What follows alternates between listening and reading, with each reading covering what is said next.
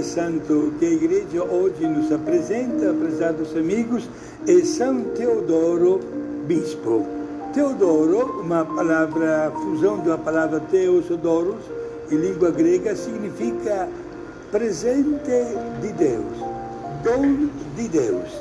Este homem nasceu na Galácia, no norte da atual Turquia, e na metade do século VI, e sentiu dentro de si, ainda jovem, o desejo de uma vida muito mais séria.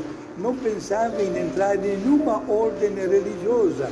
Aliás, ele se afastou de uma família de boas condições sociais e econômicas, se afastou da casa e foi morar no silêncio de uma gruta e ficou lá por muito tempo.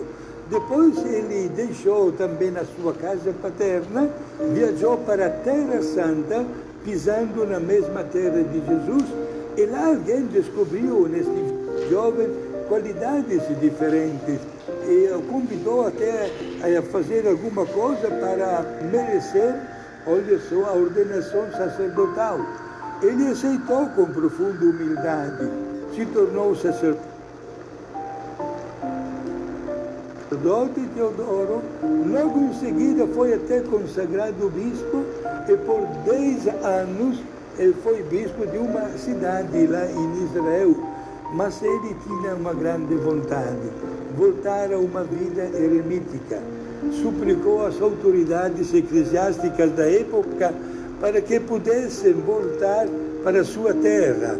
Meus amigos, foi atendido o seu pedido, deixou de lado também o episcopado, viveu como humilde sacerdote e lá na sua terra ele tomou o hábito religioso com diversos companheiros, fundou uma comunidade de austeros renitentes colocados sob a proteção de São Jorge. Terminou a sua vida no silêncio de um mosteiro. Mas um grandíssimo exemplo de um santo que enfrenta, digamos assim, dificuldades no começo, sobretudo devido à herança, posições sociais diferentes, de elite, mas escolhe o silêncio, escolhe a consagração de Deus.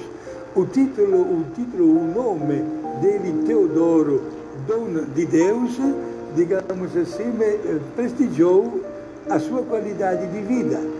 Não esqueçamos, meus amigos, que também nós somos dom de Deus. Recebemos da parte de Deus a vida.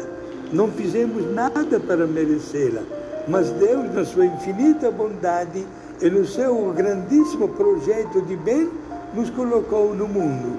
Saibamos, portanto, mostrar a nossa eterna gratidão a Deus que nos chama de qualquer lugar e de qualquer condição social para servi-lo mais de perto.